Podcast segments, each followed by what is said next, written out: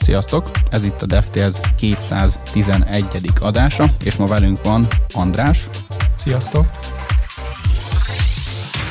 És akik rendszeres hallgatónk jól hallották, hogy most sem Róka van velünk, most ő szabadságon van, szóval nem tud ma velünk lenni, de cserébe itt van velünk András, aki a Profession-nél dolgozik, és ő az innovációs csapatnak az egyik tagja. Úgyhogy ez tök jól hangzik egyébként ez a kis titulus már megnevezés, de igazából itt sok fejlesztő kérdezi, hogy mit is jelent az, hogy te az innovációs csapat tagja vagy, vagyis éppen a vezetője vagy egészen pontosan. Úgyhogy most erről ráncsuk már kicsit lett, tehát, hogy mivel telik a munkád, igazából mi is a te, te feladatod? Mm, hát ugye arról tudok beszélni, hogy nálunk a professionnél mit jelent, a, mit jelent ez a szerep, mint innovációs vezető. Én azt szoktam mondani, hogy mi vagyunk a professionnek a külsős innovációs csapata. Ez kicsit furán hangozhat, de azért külsős, mert gyakorlatilag a professionnel semmi dolgunk nincsen.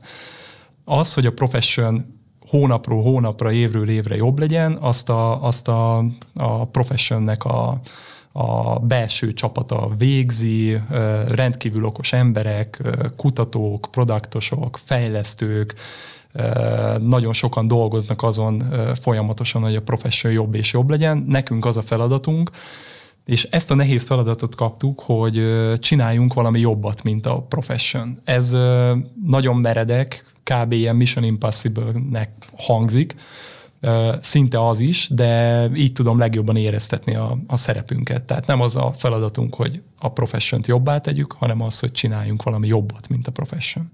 Aha, tehát egy profession killer termékről beszélünk. Aha, igen, igen, igen. És, és egyébként így konkrétabban, hogyha most így megkérdezi, megkérdezi tőled valaki, vagy éppen most pont én, hogy így a napjaid, tehát egy napod az mivel szokott állni, akkor így mit válaszolnál? Mm, Hát a napom az jelenleg termékfejlesztéssel uh-huh. telik, de hát nem tudom, hogy mikor fogunk erre egy részletesebben kitérni, de, de szívesen mesélek majd róla, hogy hogyan működünk.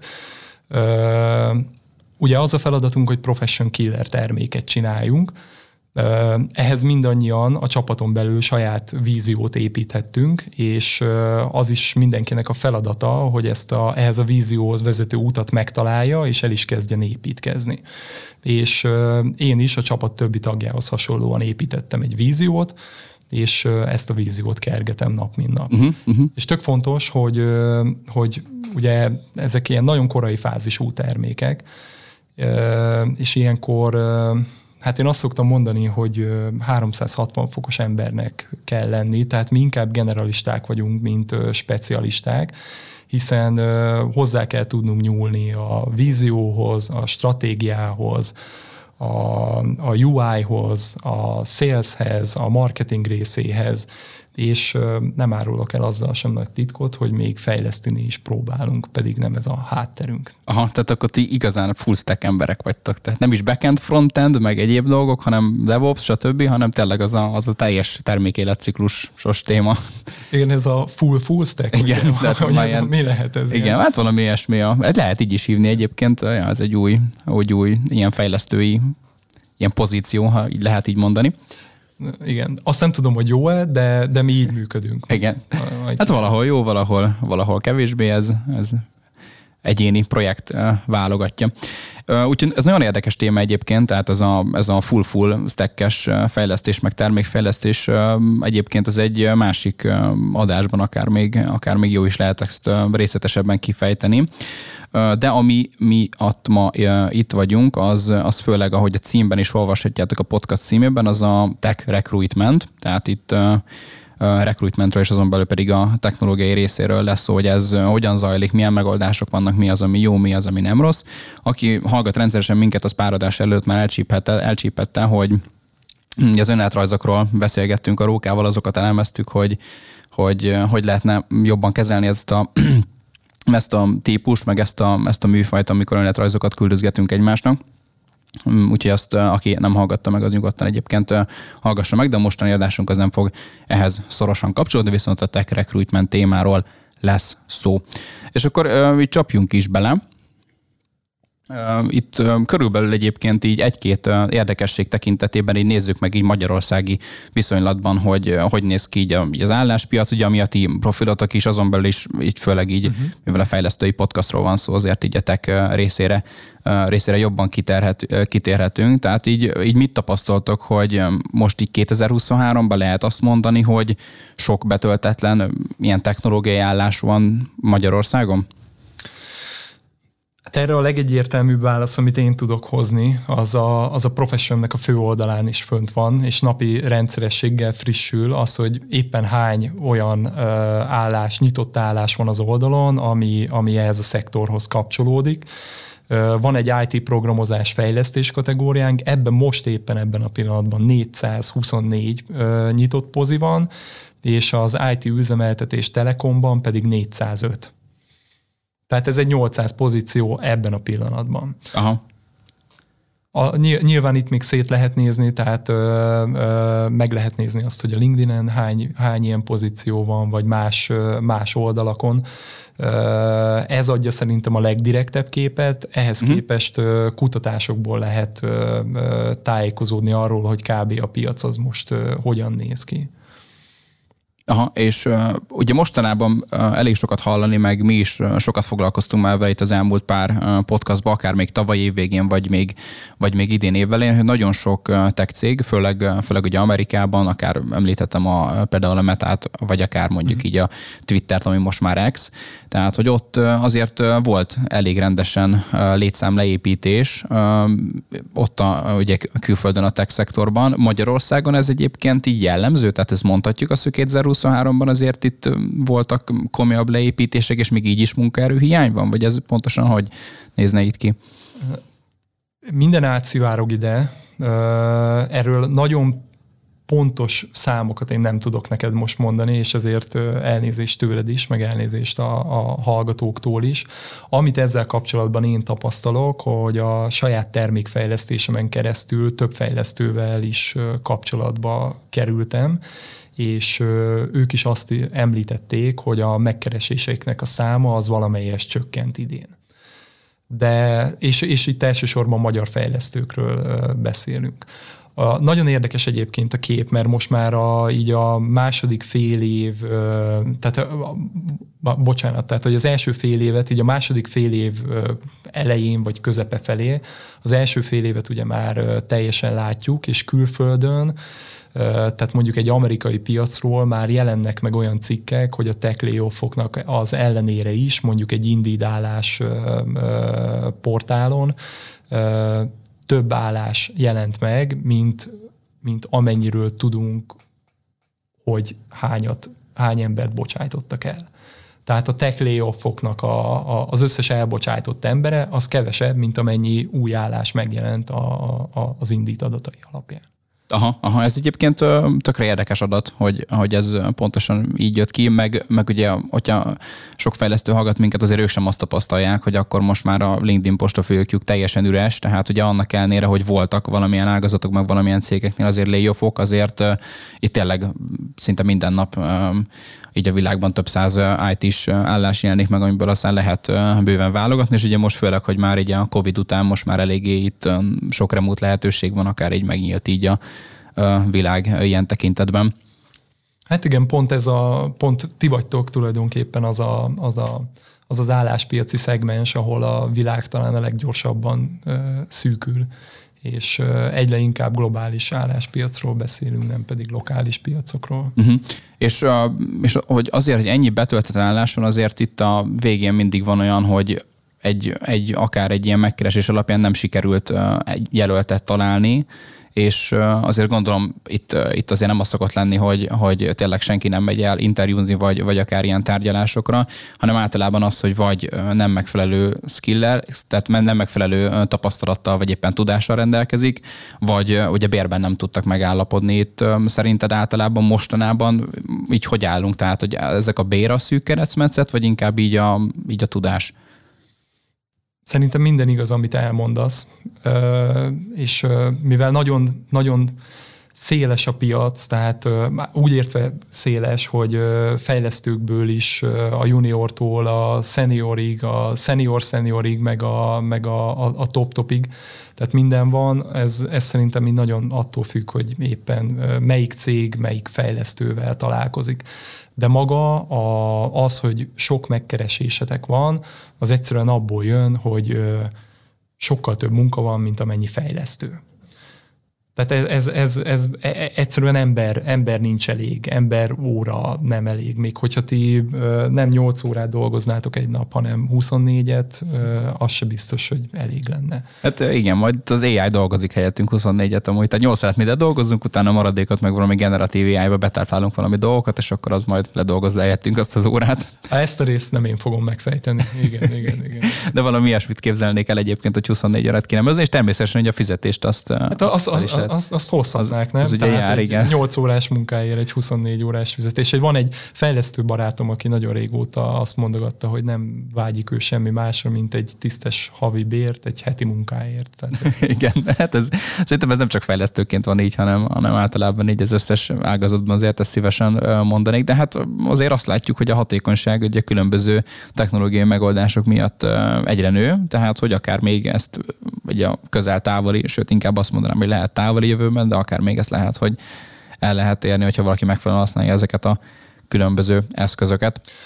Na hát ez egyébként tök érdekes kérdés ez is, mert, mert a hatékonyság nő, de én azért azt tapasztalom, hogy ezzel a munkamennyiség is nő. Tehát, hogyha az ember többet tud leszállítani, akkor, akkor többet is fognak tőle elvárni folyamatosan. Uh-huh. És az, hogy ez mennyire van párhuzamban a, a, a bérnek a növekedésével, hát ez meg egy egy újabb mély analízist követelő Aha. kérdéskör lenne.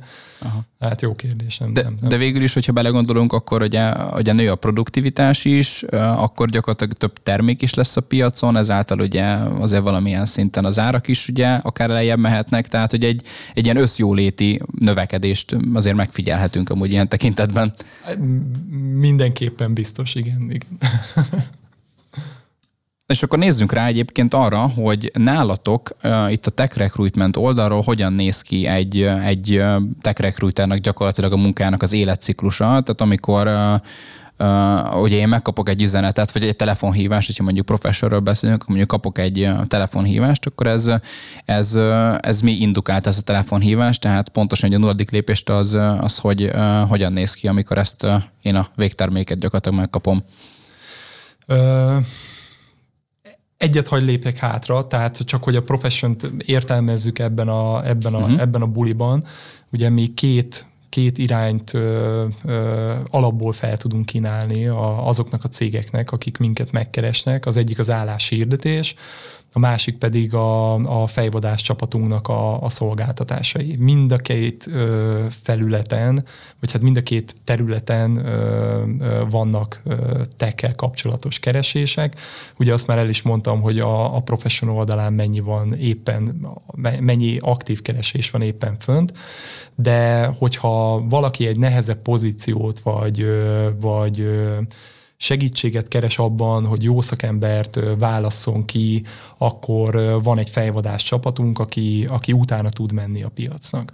Ugye maga ez a, ez a, ez a kereslet kínálati helyzet, ez tökre hozza azt, hogy nektek van miből válogatni. Tehát mhm. a, a te szavaiddal élve, tehát a, a LinkedIn posta fiókotok az, az ritkán üres, ritkán mhm. kong, tehát mindig, mindig várott valami érdekesség, valami, valami nyalánkság. A, egy, egy, egy másik fejlesztő barátom mondta, hogy ez kb. a reverse Tinder. Tehát, hogy, Igen. Hogy, hogy napközben ugye a, a, a recruiter hölgyek keresik a fejlesztőket, este meg a fejlesztők keresik a recruiter hölgyeket, csak a másik, a másik, másik platformon. platformon. Igen.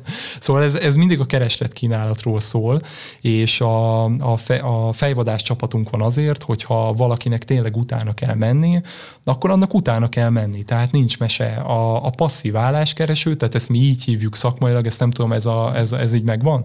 Tehát Igen. A, a passzív álláskereső az, aki köszöni szépen jól érzi magát, de hogyha ha van valami olyan pozíció, ami számára érdekes lehet, akkor végül is meghallgatja. Uh-huh. És ehhez kell a, a, a, a, az ember. Tehát ehhez kell, hogy valaki odalépjen hozzád, és, és, és megkocogtassa a válladat, hogy hé, nem-e érdekel téged ez a pozíció, amit mi kínálni tudunk.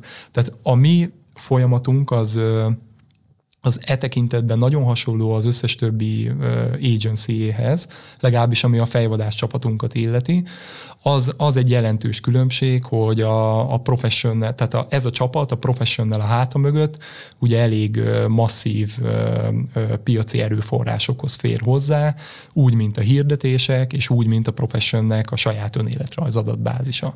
Tehát mi pillanatok alatt meg tudjuk, mi, hát a, a recruiter csapatunk pillanatok alatt meg tudja azt nézni, hogyha egy adott cégnek van egy keresése, akkor arra mi milyen jelölteket tudunk leszállítani, le tudjuk egyáltalán szállítani, és végzünk is ilyen előszűrést, uh-huh. hogy, hogy tehát nyilván akkor vállaljuk el a, a pozíciókat, hogyha azt, ha azt nagy valószínűséggel le tudjuk szállítani ez nem, nem ennyire fekete-fehér, tehát neki megyünk a nehezebb pozícióknak is, és tud a csapat nem csak a professional rendszerében, hanem a professional rendszerén túl a LinkedIn-en, Stack Overflow-n, GitHub-on, tehát nagyon sok olyan sourcing felület van, ahol utána tudnak menni a jelölteknek, de, de, de ettől függetlenül létezik egy ilyen előszűrés, amiben megnézzük azt, hogy, hogy milyen, milyen a várható sikere egy adott keresésnek. Aha, és van olyan, amikor így ez a keresés gyakorlatilag úgy jön be egy cég részéről, hogy már látjátok, hogy ez teljesen Mission Impossible lesz, tehát hogy ez ilyen lehetetlen küldetés? Ha erre, erre, erre használjuk, ezt tegnap tanultam ezt a szót, hogy Purple Unicorn. Tehát amikor egy cég, nem tudom, egy nettó 200 ezerért keres 15 év jáva tapasztalattal valakit kínai nyelvtudással és, és nem tudom, egy jászkara jenőre, ezek ugye elég lehetetlennek tűnő pozíciók, a professionben gyorsan le lehet csekkolni, hogy ezt nem fogjuk tudni betölteni. Ilyenkor, ilyenkor természetesen partnerei vagyunk az ügyfélnek, és próbáljuk őt a, a magyar piac kínálatával képbe hozni, és megpróbálni ő neki irányt mutatni abban, hogy hogyan, tudna, hogyan tudná mégis betölteni a pozícióját. Aha, egyébként ez tökre érdekes, hiszen én is most tanultam ezt a, ezt a szót mindenképpen hasznos. És egyébként a, Említetted a GitHubot, mint egy ilyen sourcing felület, tehát mi azért sokszor beszélgettünk az elmúlt adásokban azért ilyen témáról, meg így a GitHub profilnak akár így a fontosságáról is, vagy éppen nem fontosságáról, mennyire mutat az valós képet így a fejlesztőről, hogy mennyi kis zöld csempéje van a profiljám, tehát azért ez, ez mindenképpen egy ilyen megfontolandó dolog, hogy ugye, hogyha egy, valaki egy fejlesztő, és azért a GitHub profiljára igényes, akkor, akkor ez valóban megnézik a rekruiterek, főleg azok, akik ugye tech rekruiterek, tehát akinek mond is valamit az, hogy, hogy éppen az ott mi van, tehát akkor itt gyakorlatilag akkor jól értem, hogy akkor ez is egy döntő lehet, mondjuk akár, akár csak itt talál mondjuk egy jelöltet az adott rekruiter. Én azt gondolom, hogy fontos. A, a, a recruiter elsősorban a, a, a, az embereket keresi ő abból kiszedi azokat a, azokat a legfontosabb elvárásokat, ami alapján ugye az első szűréseket megcsinálja. Szerintem ezek jól látszódnak egy, egy GitHub profilon is, de én azt gondolom, és ezzel így a, hagy a saját véleményemet közvetítsem, és nem egy, nem egy egész professionnek a véleményét, hogy ezekben az esetekben a, a recruiter azt keresi a GitHubon, hogy ki az, akiről esetleg a, a ki az, akivel a LinkedIn-en nem találkozott. Uh-huh. Teszem azt. És vice versa. Tehát a LinkedIn-en is nyilván azokat a, azokat a jelölteket keresi, akit akár a többi felületen nem talált meg. Valami információ mindig van. A recruiternek az a célja, hogy minél előbb kapcsolatba kerüljön veled. Ezt te is nem igazából kérdezem, valószínűleg Igen. tapasztalhatod, hogy, hogy ők arra törekednek, hogy minél előbb leginkább fel tudjanak hívni de a lényeg az, hogy kapcsolatba kerüljön veled, és be tudja mutatni a pozícióját, a félreértéseket tudja tisztázni, a finomságokat át tudja adni, ha neked kérdésed van, akkor arra tudjon válaszolni. Ezekben, tehát erre a működésre sok esetben egy, egy statikus social page, vagy akár egy GitHub page nem mindig elég. De a recruiter, mondom, arra törekszik, hogy ő kapcsolatba kerüljön veled. Aha, tehát akkor itt arra azért nem lehet számítani, hogy a tech recruiter elmegy a GitHub profilomra, mondjuk akár úgy is, hogy nem csak GitHubon van, hanem mondjuk LinkedIn-en megtalált, stb. Tehát elmegy a, a GitHub profilomra, és akkor ott nekem vannak feltüntetve open source projekteim, ez React-ben van, a másik más technológiában van, és akkor ő rákattint, és akkor megnézi, hogy egyáltalán mik ezek, meg így belenéz a kódba, tehát hogy ez, ez ilyen mély, mélyre hatóan is uh, tud működni, vagy, vagy az inkább így a következő x körbe? Húha, ezzel most engem egy fura, fura helyzetbe állítasz. Én azt gondolnám, hogy a legtöbb recruiter nem néz bele a kódba. Aha, aha. De, de remélem, hogy vannak olyan recruiterek, akik egyébként belenéznek a kódba, de az meg, na mindegy, szóval én, én nem, nem zárnám ezt ki, de, de szerintem azért nem a kódot nézik, hanem inkább a, a kulcsszavakat nézik, a, amiket, amiket akár a stack kapcsolatban. Tehát neki keresni Igen. kell valamit, és keresi a te profilodban azt, hogy, hogy, hogy, tehát, hogy te tudod-e, vagy nem tudod azt, uh-huh. amit ő keres. Uh-huh. Uh, és hogyha már így a így ennél a folyamatnál járunk, ahogy egy recruiter felkeresi így magát az illetőt, azért itt nektek azért van statisztikáitok azzal kapcsolatosan, hogy, hogy mely, a, mely kiválasztási folyamatok zárulnak sikerrel, mely kevésbé, tehát hogy azért révén, hogy egy elég sok adatbázis elemetek van ezzel kapcsolatban, így van valami egyébként ilyen esetleg egy általános adatod arról, hogy, hogy ez, ez hogy néz ki, tehát hogyha, hogyha valaki így keres egy adott pozícióra, akkor azt hány jelöltön kell akár így végigmenni, mire lesz egy sikeres jelölt, vagy valami ilyesmi információk. Maga a services, a, tehát a mi ö, fejvadás csapatunk ö, több mint 60%-os sikerrátával dolgozik. Uh-huh, uh-huh. Tehát ahány, ahány pozíciót ö, megnyitnak, annak a 60 lehet, hogy az orromra lesz koppintva, 67 százalék a, a sikerráta. Na, így, így most már nem lesz az orromra koppintva, mert, mert, mert így jó a szám. Igen, puskáztam.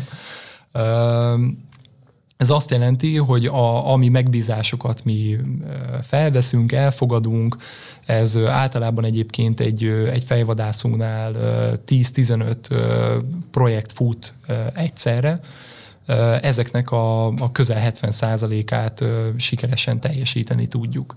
A, amit, amit még kérdezel, tehát az, hogy, az, hogy egyébként a piac hogy működik, és a, és a, a recruitereknek kvázi mit kell megküzdeni azért, hogy veletek kapcsolatba tudjanak kerülni. Ezzel kapcsolatban primer kutatásom van, tehát én kérdeztem meg recruitereket mhm. arról, uh-huh. hogy, ez, hogy ez náluk hogy néz ki. És a, tehát mondjuk a, a LinkedIn üzeneteknél a 30 üzenet egy válasz az, amit így ilyen, ilyen hirtelen ilyen általánosságnak tudok mondani. Tehát nagyon durva, nagyon sok üzenetet ki kell nekik ahhoz küldeni, hogy, hogy legyenek potenciális érdeklődőjük, érdeklődőik, és szerintem egyébként ez is a, ez is a probléma. Tehát olyan, olyan öngerjesztő folyamattá válik az egész, mert minél több üzenetet küldenek ki, az a fejlesztőket adott esetben annál jobban terheli. Van, aki lehetőséget lát benne, de valakit ez terhel, valaki teljesen ignorálja, de mivel nem jön válasz, ezért a, a recruiter még több üzenetet próbál meg kiküldeni, ami még inkább terheli a fejlesztőket, és, és ennek nem is igazán tudom, hogy hol a vége. Ötletem van rá, hogy hogy lehet ezt, hogy lehetne talán visszafordítani, de, de ha ez így maradna, annak nem is tudom, hogy hol lenne a vége. Uh-huh. Igen, ez egy érdekes probléma, és majd így a adás vége felé akár ugye rá is térünk erre kicsit részletesebben, amikor így összefoglaljuk a dolgokat, a problémák, problémákat főleg, és az adott megoldásokat esetleg ezekre a problémákra. Volt egy Java fejlesztő srác, bocs, szabadba vágok, ő kicsit aktiválta magát a, a LinkedIn-en, és három hét alatt 200 megkeresést kapott. Ah, az, az, tehát, hogy azzal így mit, az masszív. Mit, mit tudsz kezdeni? És az a, az a legfurább, hogy ebben a helyzetben, tehát hogy kb. ő is azt tudta tenni, hogy a, az első 10-15-tel foglalkozott. Uh-huh.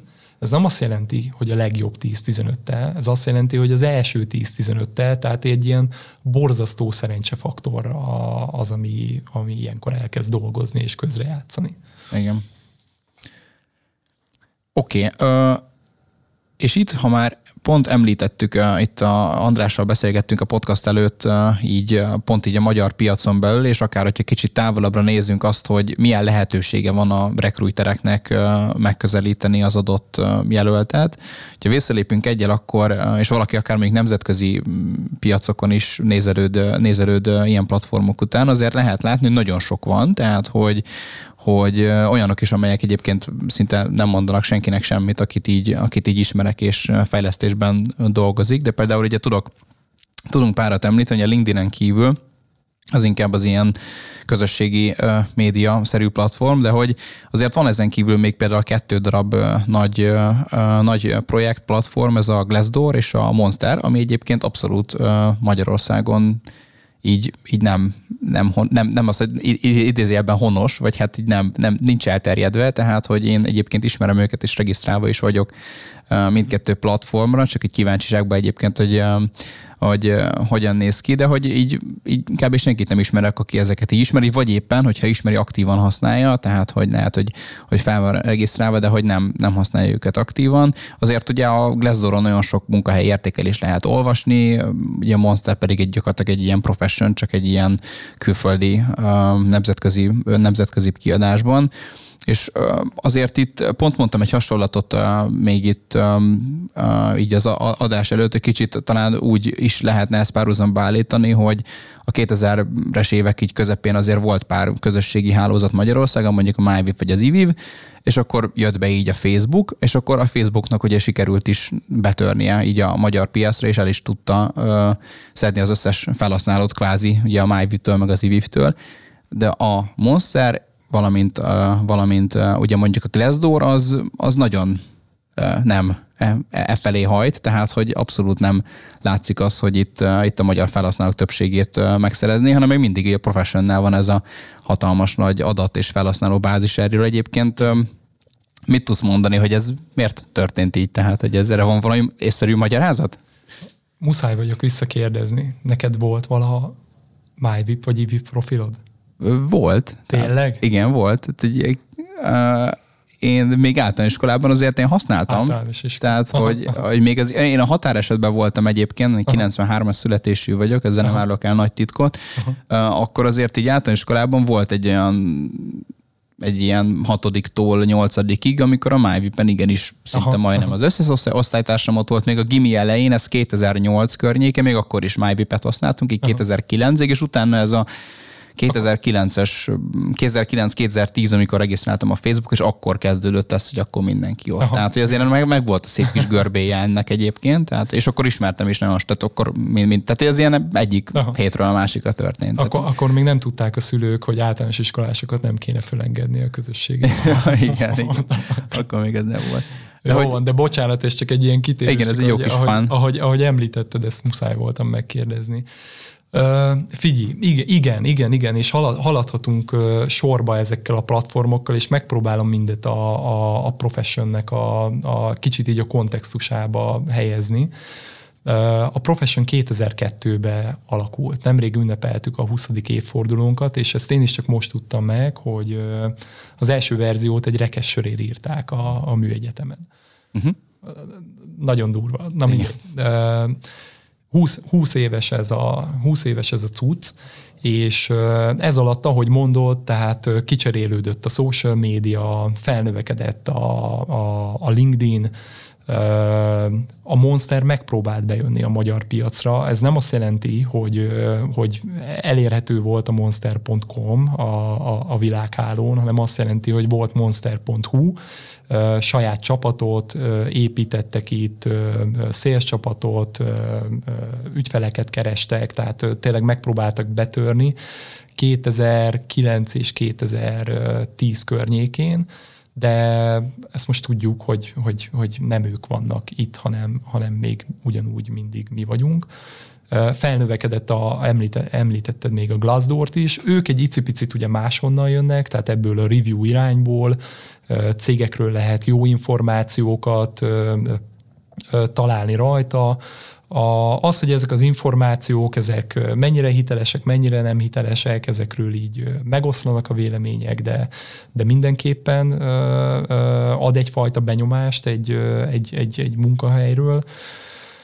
És hogy mondjam, igen, tehát a meglátásod jó, még, még mindig mi vagyunk itt, mert valahogy ezen a piacon ezen nem elég az, hogy, hogy nagy tapasztalattal, rengeteg pénzzel, monsterként, ilyen nagy lila szörnyként, hogyha valaki mégiscsak ismeri a terméket, így megpróbál bejönni a piacra, nem elég az, hogy, hogy, hogy, egy, hogy egy teljesen más termékkoncepcióval közelítesz, hanem valami sokkal nagyobb változás kell ahhoz, hogy, hogy a, a profession azt, azt le lehessen tolni a piacról. Mondok másik két analógiát.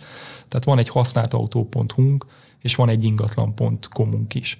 Ők hasonlóan a 2000-es évek elején alapították mind a kettőt, és a, a, az európai listings piacnak a sajátossága az, hogy a, akik nem feltétlenül az első termékek, de akik korán piacvezető pozícióba jutottak, ők jellemzően még ott is vannak. Egyrészt véd minket a, a, a nyelvünk, tehát ö, ö, a, a magyar emberek is magyar felületeket szeretnek, magyar állásokat szeretnek, ugye mi nem vagyunk annyira mobilis ö, ö, népség. Uh-huh. A LinkedIn nem fordította le még magyarra a, a, a, a platformját, szerintem ez is, ez is sokat számít. De hát nyilván mindenek fölött az van, hogy, hogy a Profession egy évek óta jól ismert márka, szeretik a munkaadók, szeretik a munkavállalók, és össze tudjuk őket hozni. Tehát a munkavállaló az, az tapasztalatból tudja, tehát már, már, már nem is kell megbízni bennünk, hiszen a cégek nagy része ez alatt a 20 év alatt tapasztalatból tudja, hogyha a professionen keres, akkor találni fog. És ugyanezt tudja a munkavállaló a másik oldalon is, tehát hogyha a professionen keres, akkor fog találni állást, és ezért, ezért vagyunk még mindig itt, és ezért bíznak meg bennünk.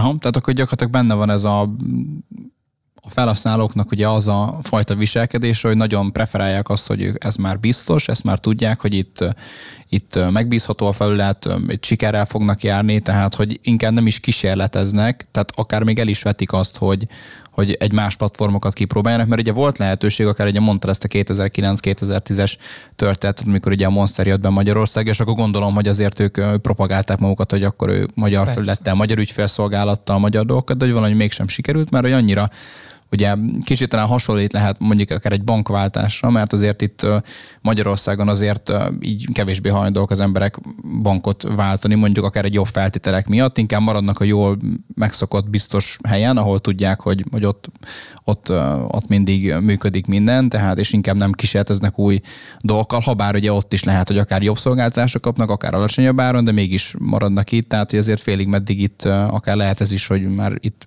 ezek biztos felhasználók, akik hogy mondjam ezt? A, a, e, e, ezek ugye piacterek. Tehát a, a, a minden piactérnek a, az elsődleges USP-je az az, hogy a nem belőled, hanem a másikból, akit keresel, abból van elég, és tudsz választani.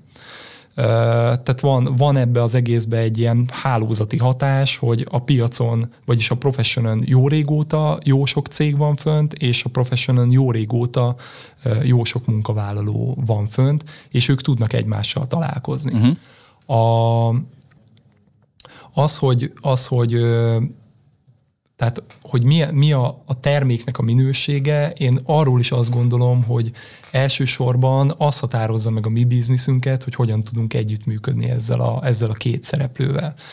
Egy évben uh, kimegy a professionre most már nem is tudom, tehát 100-200 ezer darab hirdetés uh-huh. az oldalra, inkább a 200 felé tendálunk most már, tehát á, á, átlagosan ilyen, ilyen a tavalyi évben, arra emlékszem konkrétan, tehát 20 ezer hirdetésünk volt fönt az oldalon, ebből ö, rengeteget tanul a cég.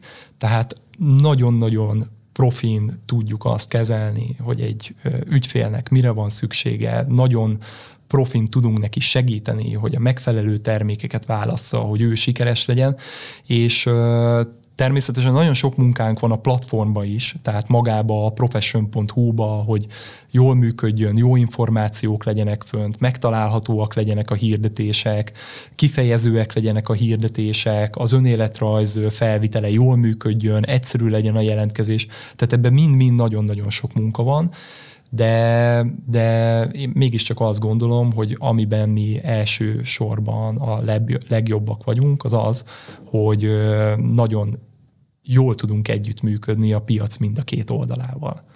Szeretjük őket, és ők is szeretnek minket, és ezért uh-huh. ez jól működik. Uh-huh. Ez így teljesen fair és valid. és most így az adás második felének a végéhez közelítve térjünk át arra a fontos témára, amit ugye fel is dobtam, hogy mik a legnagyobb problémák egy fejlesztői szemszögből itt a Tech Recruitment oldalról. Ugye most átláttuk így nagyjából egy big picture-t, hogy hogy néz ki, akár itt a profession keretein belül, akár LinkedIn-en, akár máshol, hogy ez, ez pontosan hogy néz ki business oldalról, HR oldalról, recruiter oldalról, de még itt a fejlesztői oldalról azért itt viszonylag kevesebb szó esett, esett valamennyi, de az, az talán még nem így a teljes képet fedi le, de hát ugye pont ezért vagyok én itt, mert itt a fejlesztői oldalt képviselem, és tudok azért egyes mást azért hozzáférni, és úgy gondolom, hogy azért szerintem sok fejlesztő nevében tudok beszélni. Tehát ugye említettél tök jó érdekes statokat, amit egyébként én nem is, nem is tudtam, hogy azért itt, hogyha LinkedIn-es megkeresések jönnek, vagy egyéb más platformokon érkezik, akár e-mail mondjuk a professional keresztül, vagy telefonhívás, azért nagyon kevés az, ami teli, telibe talál, tehát hogy ja, akár ugye itt góztolva vannak csúnya szóval a, a HR-esek, akik ugye keresnének a jelöltet a következő pozícióra, mert ugye azért itt 30-ból egy levél van, ami ami megnyitásra kerül és válaszolásra is, vagy éppen, vagy éppen nem az, hogy megnyitásra, hanem inkább az, hogy, hogy válaszolnak is rájuk érdemben. Azért itt is lehet látni egyébként itt a fejlesztői oldalról, hogy tényleg valóban nagyon sok megkeresések jönnek, ugye attól függ, hogy ki mennyire részesen töltötte ki a profilját. Ugye LinkedIn-en, Professional önéletrajza mennyire, mennyire piacképes azok a technológiák, amikben, amikben dolgozik, de tényleg azért ez kicsit már ugye egy ilyen, egy ilyen kicsit overwhelming részben megy át, amikor nagyon sok megkeresést kapunk azért itt nem mindegyik megkeresés tartalmaz olyan információt, hogy én akkor tudjak dönteni, hogy akkor ez igen, jobbra húzom, vagy balra, tehát hogy így rosszul fogalmazva, tehát hogy ez azért ez nagy probléma szokott lenni, és ugye azért, amit magamból is, meg egyébként többi fejlesztő társamból is kiindulva, azért itt ami a egyik legnagyobb probléma, hogy ez a megkereséseknél, mert egyébként ugye az évek során nagyon sokat, nagyon sokat fejlődtek, tehát én is meg 2018 dolgozom fejlesztésben, és azóta is van LinkedIn profilom, és azért itt az évek során azért itt nagyon sok, nagyon nagy tanulási fázison ment keresztül így a piac, hogy így fogalmazzak így a tech recruitment oldalról, tehát hogy azért sokkal tömörebbek, lényegre törőbbek így a leírások, de azért még mindig van van pár probléma, és ami van a legnagyobb probléma az, hogy általában nem kapjuk meg azokat az információkat, amelyek szükségesek, akár így a, így a továbblépéshez, vagy éppen a visszaíráshoz, vagy éppen az, hogy engem egyáltalán felkeltse a figyelmet a pozíció. És itt talán ez egyik legfontosabb dolog, az a jutatási rész, tehát uh, itt ez általában azért itt Magyarországon, meg így, meg így Közép-Európában tabu, tabuként szoktuk kezelni, de hogy Um, ugye nagyon sok uh, mozgalom, meg ugye már akár törvénymódosítási javaslat is van arra, hogy tényleg csak úgy keressenek meg uh, valakit, hogy ott van a leírásban a bérsáv, hogy mettől meddig lehet eljutni ebben a pozícióban, és az lehetőleg ne legyen az, hogy akkor most egy és kettő millió között bruttóba, hanem tényleg legyen valamilyen, valamilyen értelmezhető dolog, hogy hogy, hogy mindenki itt szerezzen. Tehát, hogy általában ugye ezek vannak, és ez azt szüli, hogy van egy ilyen oda-vissza beszélgetés a recruiter, illetve így a, így a LinkedIn felhasználó a fejlesztő között, és, és általában az első kérdés, hogy akkor bérsávot tudsz esetleg küldeni. Tehát, hogy ez szerintem így 90%-ban ez szokott lenni így a legelső, amit így, amit így visszakérdez, visszakérdezünk, még ugye manapság is, amikor már tök sokat fejlődött ez a dolog. Tehát, hogy itt a legnagyobb probléma talán ez, hogy, hogy túl sok időt éget el az az oda-vissza beszélgetés, amiből nem jön ki annyi info, amennyi kell, hogy akkor én most a jól megszokott munkahelyemet én én, én ott hagyjam, vagy esetleg keressek valami jobb lehetőséget. Tehát ugye említettél is, hogy nagyon sokan a passzív szereplőként vannak, tehát hogy megnézegetik az üzeneteket, és hogyha van valami érdekes, akkor arra arra ránéznek, de hogy még ugye ettől is eltántorít ugye ez a 30 per 1-es arány, hogy, hogy azért tényleg ettől félünk, hogy nagyon sok ilyen oda-vissza pingpongozás lesz, ami rengeteg idő, végén nem jön ki belőle semmi, tehát hogy az információnak a hiányát tudom egyébként talán itt megfogalmazni, mint az egyik legnagyobb ilyen kis probléma így fejlesztői oldalról ennek, meg így ez a hatékonyságnak így a, így a hiánya. Uh-huh, uh-huh. Ezt tapasztalom én is, tehát ahogy, ahogy fejlesztőkkel beszélgetek erről a témáról, és nyilván itt van a, van a legtetején a, a, a bérsáv kérdés, uh-huh. a, a projektnek, a, a felelősségeknek, a stacknek a, a kérdése, ugye az utóbbi idők, vagy hát évek idők, nem is tudom, hogy hogy mondjam így a pandémia óta, tehát a remote, a, a home office az egy, az egy rettentően Igen. erősen befolyásoló tényező. Még azt általában leszokták azért írni most már, tehát az a remote hát az még office, az, még, az még egyszerű leírni, hogy akkor Igen. most ez remote Igen. vagy home office. Mondjuk azt már kevésbé szokták, hogyha tudod valamit ilyen 90%-ban on-site, akkor az, az úgy már nem hangzik olyan jól. Igen, igen, igen, igen. Hát nyilván mindenki próbálja a saját pozícióját a lehető legjobb színben feltüntetni legalábbis az mm. Pillanatban, hogy érdeklődést keltsen föl. Nagy, nagyon egyet tudok veled érteni a, abban, amit mondasz. Információ a, a, a legnagyobb kérdés. Én ezt úgy fogalmazom meg magamnak, hogy két, két dolog csap vagy, vagy nem csap össze egymással, hanem két dolog működik párhuzamosan egymással. Tehát egyrészt, hogy mi az, amit tudnak a fejlesztők, tehát mondjuk azt, hogy ezek a skillek. A másik kérdés pedig mi az, amit akarnak, ez pedig, a, ez pedig így egy szóval a preferenciáknak uh-huh. lehet, lehet nevezni. És ilyen kereslet kínálati helyzetben, amikor ugye nem ti keresitek a cégeket, hanem a cégek keresnek titeket, ilyenkor a, a ti szempontotok, az, az felerősödik, tehát te vagy az, aki válogatni tud az ajánlatok közül, te kerülsz abba a pozícióba, hogy igényeket támaszthatsz egy új pozícióval kapcsolatban, mert hogyha valaki ezt neked nem tudja hozni, akkor majd hozza valaki más, és kész. Tehát ilyenkor van lehetőséged arra, hogy árat emeljél,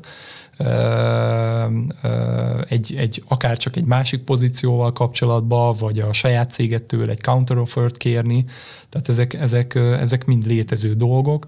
A lényeg az, hogy, a, hogy a, az, az egész mögött a keresett kínálati helyzet van, uh-huh. tehát a, az, az, az pedig, ami, amíg ez így van, és én egyelőre nem látom, mondom, az, az, az, azt én nem tudom eldönteni, hogy az AI ezen mit fog átalakítani hogy elveszi a fejlesztőknek a munkáját, vagy nem veszi el, tehát én ezzel kapcsolatban nem tudok semmit nyilatkozni. De én arra számítanék, hogy hosszú ideig ez a keresleti kínálat helyzet, ez fent fog maradni, tehát a fejlesztőknek lehetősége lesz arra, hogy válogasson az ajánlatok közül, ami felerősíti a preferenciáknak a szerepét. És azt gondolom, hogy, hogy erről kevés információ van rólatok kint. Említetted a GitHubot, a, a, a mindenféle kis kockákkal, meg, meg, a, meg a LinkedIn profilt, ugye az, az is általában egy, egy szakmai leírás tartalmaz arról, hogy milyen projekteket csináltál, hogyan oldottad meg, mibe, miben írtad meg, stb. stb. milyen sikereket értél el, de arról kevés információ van, hogy mi az, amit szeretnél. Mi az, amiről ma úgy gondolkozol, hogy neked az felkelteni a figyelmedet, és, és egy ilyen pozíciót akár megfontolnál. És lehet, hogy éppen neked a, a pénzzel van problémád, lehet, hogy a főnököddel van problémád, lehet, hogy a csapatoddal van problémád, lehet, hogy a, a, a projekttel van problémád, lehet, hogy a stackeddel van problémád, uh-huh. lehet, hogy te nem akarsz relokációt, lehet, hogy több remote szeretnél, tehát hogy mind, mindig mindenkinek van valami, amiben amiben egy, egy, egy, egy picit felé lehet ígérni. Én beszéltem olyan fejlesztővel, aki azt mondta nekem, hogy ő, ő valami zöld technológiával akar foglalkozni, és minden másban rugalmas tud lenni. Tehát pénzben, akár még lokációban is, de ő mindenképpen valami zöld technológiával uh-huh. akar foglalkozni. Beszéltem olyan fejlesztővel, aki azt mondta, hogy hogy Java 8-al dolgozik X-ért, de hogyha Java 9 plusszal dolgozhat, akkor hajlandó belőle engedni 10-20 százalékot is akár. Aha mivel ő ebben az esetben a munkáján keresztül is tud tanulni és fejlődni, és, és újabb, újabb projektekhez vagy újabb cégekhez tud gyűjteni tapasztalatot, és, és ugródeszkát tud ezzel, ezzel magának létrehozni. Tehát az, hogy éppen kit mi motivál, volt olyan fejlesztő, aki azt mondta, hogy, hogy ő az elmúlt két évben inkább nagyobb projekteket keresett, most pedig inkább olyan projekteket keresne, amit egy-egy hónap alatt, vagy két-három hónap alatt ki lehet pörgetni.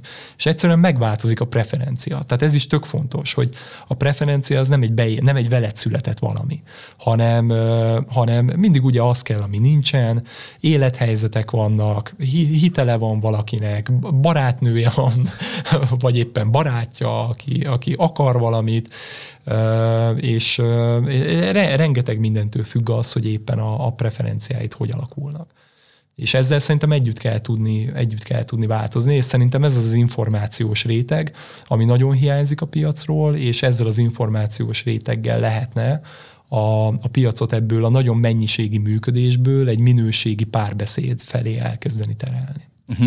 Igen, ez tökre érdekes, hogy itt, itt ugye erre van a hangsúly, hogy mi az, amivel valaki szívesen szeretne foglalkozni, de itt akár meg lehetne ott is közelíteni, hogy, hogy valaki már annyira így keresi az, utá, keresi az útját, keresi az irányát, meg annyira bele van mondjuk akár így kiégve, a kiégés határán van a mostani pozícióját tekintve, hogy ő azt mondja, hogy említette pont a Java 8 de valaki ugye azt mondta, hogy én mindennel szeretnék foglalkozni, csak mondjuk Java 8 nem, vagy mindenhol szeretnék dolgozni, csak mondjuk KKV-nál nem, vagy valami ilyesmit. Ilyen tehát, is van, simán van. Tehát akár erre is, erre is ki lehetne hegyezni a dolgokat, hogy, hogy valaki annyira már így váltani szeretne. Tehát tényleg ez az, aki, az, az, aki úgy nagyon, ez már kiégett pozícióban, pozícióban van, annyira nem lelkesíti a munkát. Hogy Igen, van, tényleg... van, amikor ez, ez átalakul szükségé, uh-huh. és akkor azt a szükséget azt vagy felismeri az ember, vagy nem, de van, aki ezeket egyébként tökre lehetőségként kezeli, és, és megnézi ezeket a megkereséseket, megkeresi benne a jót.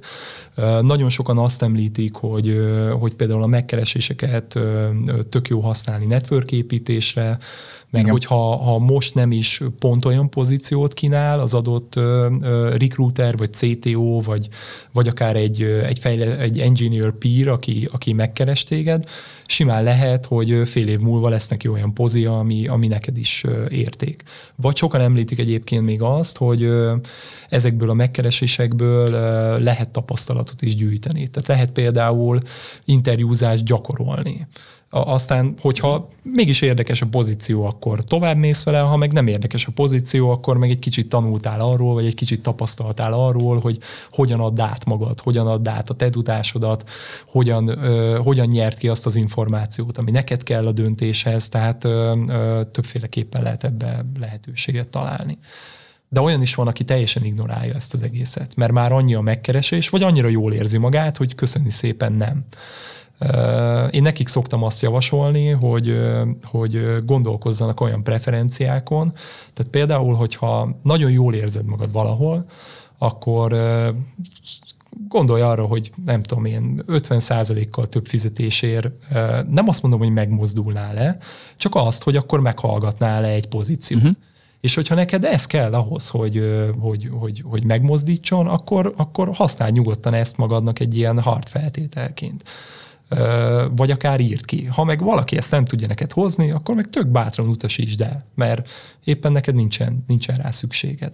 Szóval a, ebben ez a, ez a preferencia is olyan dolog, amiben így kicsit, kicsit jó, hogyha az ember így felismeri saját magát, és tesz olyan, olyan tehát olyan, olyan, olyan mércéket, amit hogyha, hogyha átugrik a másik oldal, akkor mégiscsak lenne miről beszélni.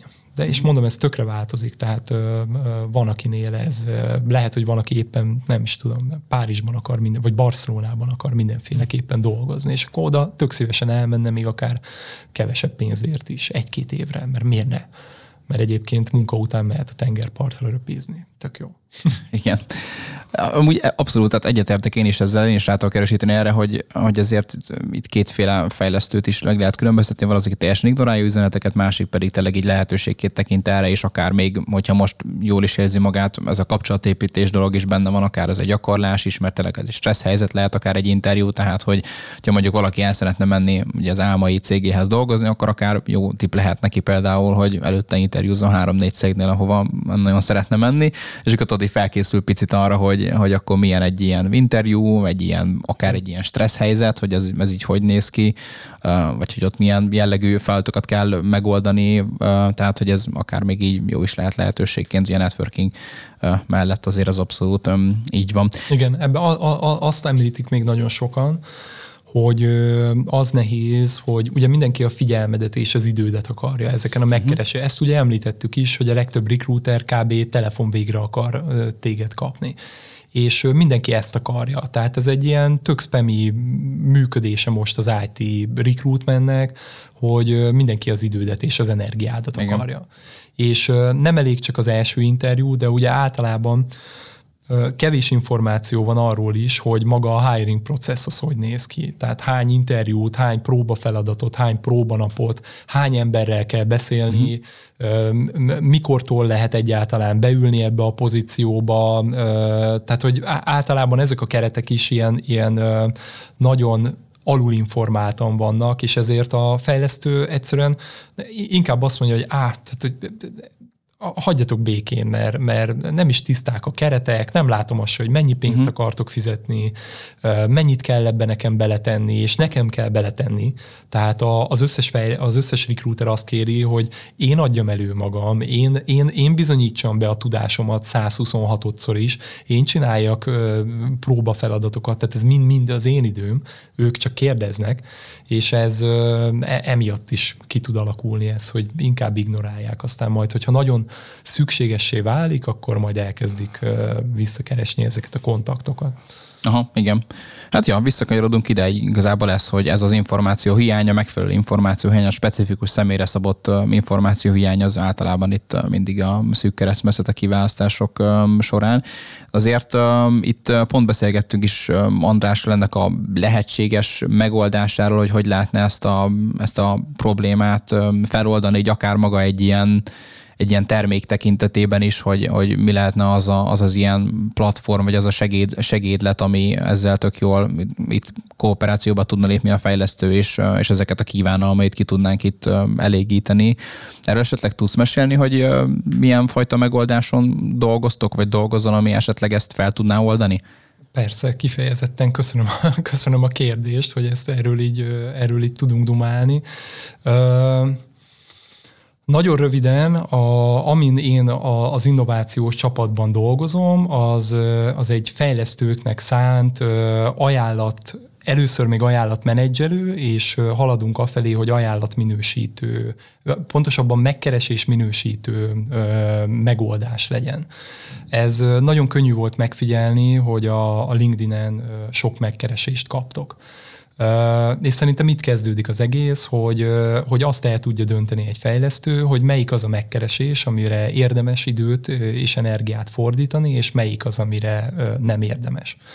A megoldásunk az, az úgy néz ki, hogy egyrészt a LinkedInhez kínálunk egy, egy hát egyelőre egy Chrome extension ami azt csinálja, hogy ha te kapsz a LinkedIn-en egy üzenetet, akkor a, az OpenAI segítségével kiértékeljük azt, hogy a, az üzenet az állással kapcsolatos megkeresése, és hogyha igen, akkor átirányítjuk őt egy ajánlatbekérési folyamatba, hogyha nem, akkor pedig olvasatlanná. Tehát akkor békén hagyjuk az üzenetet, hiszen uh-huh. akkor nem recruiter keres meg, hanem egy régi kollégád ír rá, ahhoz, rád, ahhoz nyilván semmi közünk nincsen. Viszont, hogyha egy recruiter keres meg, őt betereljük egy olyan folyamatba, ahol, ahol te előre meghatározott kérdéseket föl tudsz neki tenni. Tehát minden olyan információ, ami neked kell ahhoz, hogy dönteni tudjál a, a, az ajánlatról, azt meg tudod fogalmazni. Föl tudod neked, neki tenni, és hogyha ő válaszol, akkor minden ajánlatról megkapod a neked szükséges információkat azonos struktúrában, tehát tök jól átlátható és, és, és kezelhetővé válnak így, a, így az ajánlatok. Tehát a LinkedIn-en indul, tehát ezt, ezt nem tudjuk megmásítani. A LinkedIn-en indul a folyamat, ott fognak téged ugyanúgy megkeresni, az AI segítségével eldöntjük azt, hogy állással kapcsolatos megkeresés, ha igen, akkor tovább irányítjuk őt, és megkérdezzük a te nevedben azokat a kérdéseket, amiket, amiket egyébként te tennél föl a recruiternek, akár az első üzenettel, tehát akár az első üzenetváltás kapcsán. És hogyha úgy döntesz, hogy érdekel az ajánlat, akkor fel tudod venni a recruiterrel a kapcsolatot. Hogyha úgy döntesz, hogy nem érdekel az ajánlat, akkor egy gombnyomással nyilván ignorálni is tudod, vagy egy gombnyomással vissza tudsz a recruiternek jelezni, hogy köszönöm szépen, uh-huh. ez most engem nem, nem mozdított meg, vagy nem, nem érdekel. Jelenleg ez az, ami, ez az a verzió, ami, ami éppen egy stealth bétába fog kikerülni a napokban, és innen szeretnénk tovább haladni abba az irányba, hogy az ajánlatokat ne csak menedzselni tud. Tehát mindig ez a, e, ez a folyamat egyelőre. A LinkedIn-en megkeresnek, a, a LinkedIn nen ez, a, ez az extension, ez tulajdonképpen a te nevedben válaszol, tehát olyan, mintha te küldenél választ a recruiternek, hogy kedves recruiter, köszi az érdeklődést, de az ajánlat értelmezéséhez, vagy ahhoz, hogy el tudjam dönteni, uh-huh. hogy mhm. érdekel az ajánlat, ahhoz légy szíves, válaszolj még erre a pár kérdésre, és egy link a, ha átkattint a linkre, akkor feltesszük neki a kérdéseket, és onnantól kezdve megkapod a szükséges információt, és a beérkezett opportunity azokat pedig egy Kanban táblán tudod kezelni, és tudod mozgatni előre a folyamatban, tehát hogy ki az, akivel te már beszélgetsz, ki az, akivel esetleg interjúzol, tehát adunk ehhez az egészhez egy olyan felületet, amit, amit ugye ti uh-huh. fejlesztőként tök jól ismertek, és tök jól tudtok így egy, egy folyamatot pakolgatni. Csak hogy, csak hogy könnyű legyen ennek az egésznek a kezelése. És innen szeretnénk abba az irányba haladni, hogyha hogyha megértjük a preferenciáitokat, akkor nem csak bekérjük már az információkat a kérdéseitekre, hanem a preferenciák alapján ki is értékeljük a kérdéseket, és ebben az esetben úgy fogunk tudni neked notifikációt küldeni, hogy figyelj Gyuri, most egy olyan ajánlat jött, ami neked való. Tehát ez egy, ez egy 10-ből 9-es ajánlat, ezt nézd meg. Vagy azt tudjuk neked üzenni, hogy figyelj Gyuri, igen, megint a héten jött 20 darab ajánlat, vagy 20 darab megkeresés, és ebből 15 igazából nem is neked való, mert stackben nem egyezik, nem kínál annyi mhm. home office-t, fizetésben nem egyezik, whatever. Tehát itt már nyilván itt a te preferenciáidról van szó, hogy hol keressük a, a, az egyezést, meg hol keressük a különbözőségeket. Aha, igen, ez, ez, ez tökre érdekes, és végre akkor akár itt válasz lehet arra, hogy a folyamatosan visszaír az adott fejlesztő, hogy akkor bérsáv, kérdőjel, akkor most már így a, így a HRS nem tud tovább lépni a formon, hogy akkor most neki feltétlenül bekérni azt, hogy bérsáv. Igen, Tehát igen, ugye, igen. ez most már gyakorlatilag arra gyakorlatilag van forszolva, hogy, hogy ezeket az infókat, infókat beírja begyűjti helyetted azt az információt, amiből te értelmezni tudod magát a, magát a megkeresést. És uh, én egyébként nyilván beszélek erről recruiterekkel is, tehát uh, nem véletlenül használom ezt a, ezt a, ezt a kifejezést, hogy uh, hogy az, hogy ti mit akartok, az az információ nagyon hiányzik a piacról mert ö, egy recruiter ö, nagyon szíve, tehát ő téged akar, ő a te figyelmedre pályázik ő téged akar meggyőzni arról, hogy, hogy érdekessé tegye neked a pozícióját a preferenciáid, hogyha ő ismerhetné a preferenciáidat, akkor sokkal jobban személyre tudná szabni a megkereséseket, mint így, hogy nem ismeri. Így annyit tud, hogy te dolgoztál már, most mondok valamit, JavaScript-tel, Pythonnal, whatever, uh-huh. bármivel. Kidobott a LinkedIn keresője, mert valaki endorszolta azt a skilledet, hogy. Tehát ezek, ezek, ezek se rosszak, csak tökre félrevisznek, és nagyon messze vannak attól, hogy te éppen mit akarsz, és hogy éppen hogyan képzeled el a, a karrierednek a következő pár hónapját, vagy pár évét, hiszen nem, nem is kell ettől nagyon messzebbre gondolkozni 2023-ban és ez a recruitereknek is segítség. Tehát ő, ő, ő nem azért küld neked 5000 darab üzenetet, mert, mert neki hú de jó 5000 darab üzenetet küldeni, hanem azért, mert nagyon kevés információja van ahhoz, hogy egy igazán jó üzenetet tudjon küldeni, vagy igazán jól ki tudja választani azt, hogy kinek küldi az üzenetet. Tehát a recruiternek is segíteni szeretnénk abba, hogy megmutassuk azt, hogy kik azok a jelöltek, akikkel neki érdemes kapcsolatba kerülni, és a fejlesztőknek is segíteni szeretnénk abba, hogy ebből a, ebből a sok-sok ajánlatból ki tudjuk neki emelni azt, ami megugorja azt a szintet, ami, ami, amire már te is felkapod a fejed. Tehát amire azt mondod, hogy ah, jó, hát azért ezt, ezt, ezt nézzük meg, mert ez érdekes lehet.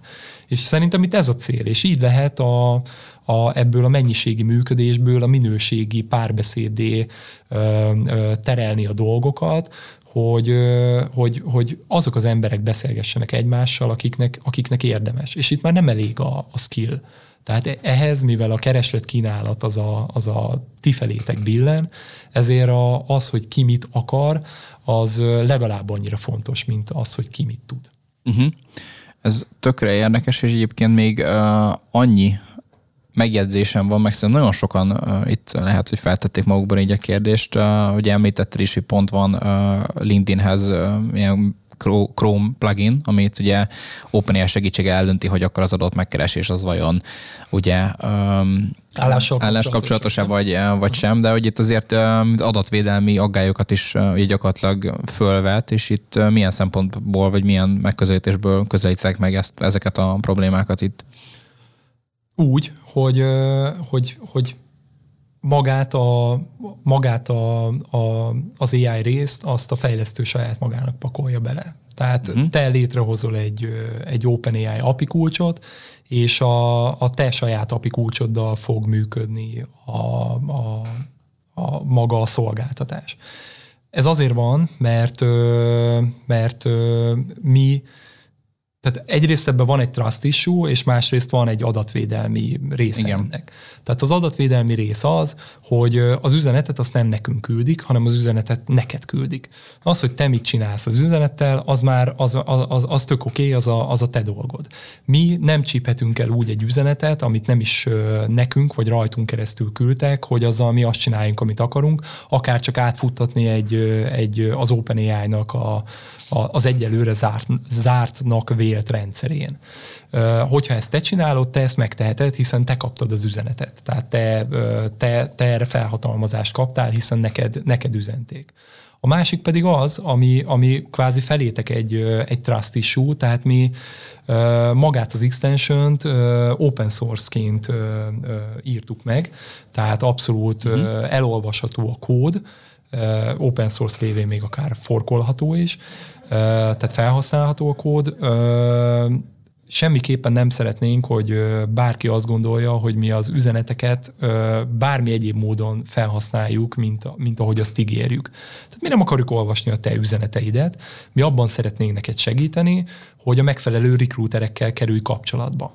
Ehhez egy ilyen automatizmus a segítségünkre lehet, nekünk teljesen mindegy, hogy az üzenetben mit ír, egy dolog a lényeg, hogyha rekrútertől származik, akkor át tudjuk irányítani a, arra az ajánlat bekérő, menedzselő felületre, és később ugye értékelő felületre, ami neked az a, ezeket a megkereséseket ö, teljesen hasznossá tudja tenni, és te meg tudod benne találni a, a, a karrier elképzeléseidnek a, a következő lépcsőfokait. Aha, tehát akkor itt egy open source community is kinőhet gyakorlatilag ebből, hogyha open source-et teszik, ugye akár GitHub, teszitek akár GitHubon ezt a kis rendszert, akkor akár bárki így purik veszet adhat föl, és akkor... Uh... Nagyon, nagyon szeretnénk. Aha. Nagyon, nagyon szeretnénk, hogy ebben, ebben együttműködés legyen. Tehát ami minket ebben a projektben jellemez, az egy, az egy engineer first mindset, és ne, ne, figyelj, nem akarok, hogy mondjam, tehát nem akarok teljesen jótét léleknek tűnni. Tehát ezt nem, a, nem azért mondom, mert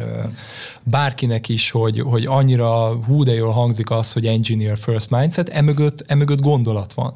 Tehát a, az álláspiacon a, a jelölt az érték. Az álláspiacon a jelölt adja el a tudását és az idejét honnan lehet tudni azt, hogy kik a legértékesebb jelöltek? Egyrészt ugye a, a, az, hogy mennyiért tudod eladni az idődet, az egy, az egy elég jó ö, ö, mérőszáma ennek, de másrészt az, hogy kit mennyire akar a piac, és ez már a kereslet kínál, ez is a kereslet kínált része, tehát ti nagyon könnyen azonosíthatóak vagytok abból a tekintetből, hogy értékesek vagytok az álláspiacon, hogy sokat kerestek, és sok, megjelen, sok megkeresést kaptok. És az én stratégiám a nulladik pillanattól az volt, hogy az álláspiac egyik legértékesebb szegmensével akarok foglalkozni. És hogyha titeket már amúgy is megkeresnek a cégek, a, egy állás, tehát egy ilyen marketplace az akkor működik jól, hogyha, hogyha, hogyha ha, ha ugye találkozik a kereslet meg a kínálat. Én, hogyha az Engineer First Mindseten keresztül tudok egy olyan terméket építeni, ami nektek nagyon jó, és elsősorban a ti érdekeiteket képviseli, szolgálja ebben a, ebben a buliban, akkor a cégek jönni fognak mert a cégek meg titeket akarnak. Uh-huh. És ez, ez, ez, ez, ez ennyire egyszerű. Tehát én teljesen úgy építkezem, hogy olyan, olyan, olyan termék legyen, ami elsősorban nektek felel meg. És hogyha nektek megfelel, az már a cégeket úgy is hozni fogja. És én a cégektől, a, a cégek felé pedig nyilván üzletet tudok ebből csinálni. De az, hogy mit jelent egy, egy, egy open source community, azt, az, az, az még elég sok irányba vezethet. Nagyon büszkén el tudom mondani azt a példát, tehát egyébként két példám van. Az egyik az, hogy itt ülök. Tehát ugye mi is úgy találkoztunk, hogy, hogy a LinkedIn-en rád írtam, hogy hát van egy ilyen projekt, amivel foglalkozunk, és megismertük Igen. egymást. Én már azt is tudom, hogy te kosarazni is szoktál, és, és, és, és elhívtál ebbe a podcastba, hogy erről dumáljunk. És a másik hasonló sikersztori az az, hogy megkerestem egy, egy másik srácot, Viola Petit ezzel a, ezzel a projekttel, és annyira megtetszett neki, hogy gyakorlatilag azt tudom mondani, hogy ő, ő az első community member, aki konkrétan fejleszt is ebbe a, ebbe a, ebbe a projektbe. Megállapodtunk, fizetek neki a, a, a munkájáért, tehát, hogy ilyen módon van egy formalizált uh-huh. együttműködésünk, de, de ez arra épült, hogy, hogy mi szerettünk volna együtt dolgozni, mert mind a ketten ugyanazt a problémát akarjuk megoldani. Én azért, mert, mert talán mert felismertem, ő meg azért, mert nap mint nap szerintem hozzád hasonlóan, meg sok fejlesztő vagy sok engineer uh-huh. társatokhoz hasonlóan, nap mint nap érzitek ennek a, ennek a problémáját, vagy a terhét, vagy a lehetőségét. Tehát mindenképpen ö, ott van, hogy ezzel a dologgal lehet és kéne valamit kezdeni. És hogyha ez így van, én ezt, ö, én ezt mindenképpen egy, egy hatalmas ö, sikernek élem meg, hogy nem úgy kellett ö, akár médiapartnert, vagy, vagy fejlesztőt találnom a projekthez, hogy, hogy, hogy én kimentem és kerestem, hanem mi kvázi egymásra találtunk a, a, a projekten keresztül. És ezt, ezt én ameddig lehet fokozni szeretném, és remélem, hogy sikerülni is fog. Aha, igen, nagyon érdekes egyébként, meg, meg kíváncsian várjuk, várom, hogy, hogy ezzel kapcsolatban pontosan milyen visszajelzések fognak jönni, vagy hogy fog kimenni így ez a, ez a projekt, úgyhogy mi is belinkeljük itt az előadások jegyzetekbe, ugye magát a linket, hogyha van kedvetek, akkor nyugodtan próbáljátok majd ki, és akkor akár visszajelzést is tudtok majd adni ezzel kapcsolatban, mennyire tetszik, vagy mennyire nem tetszik, vagy mit lehetne még javítani, mi az, ami jó, mi az, ami rossz.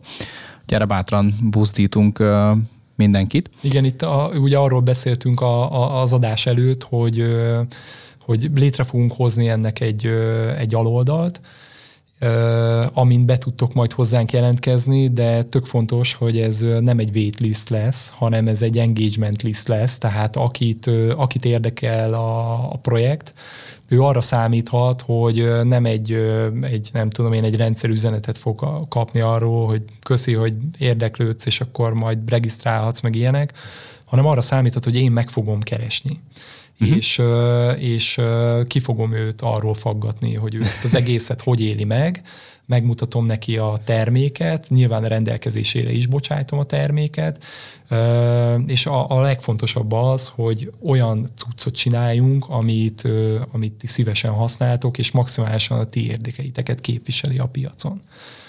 Engineer first, tehát Igen. tényleg ennyit, ennyit, ennyit tudok mondani. Szerintem ez a, ez a, ez a lelke az egésznek ebben a projektben. Uh-huh.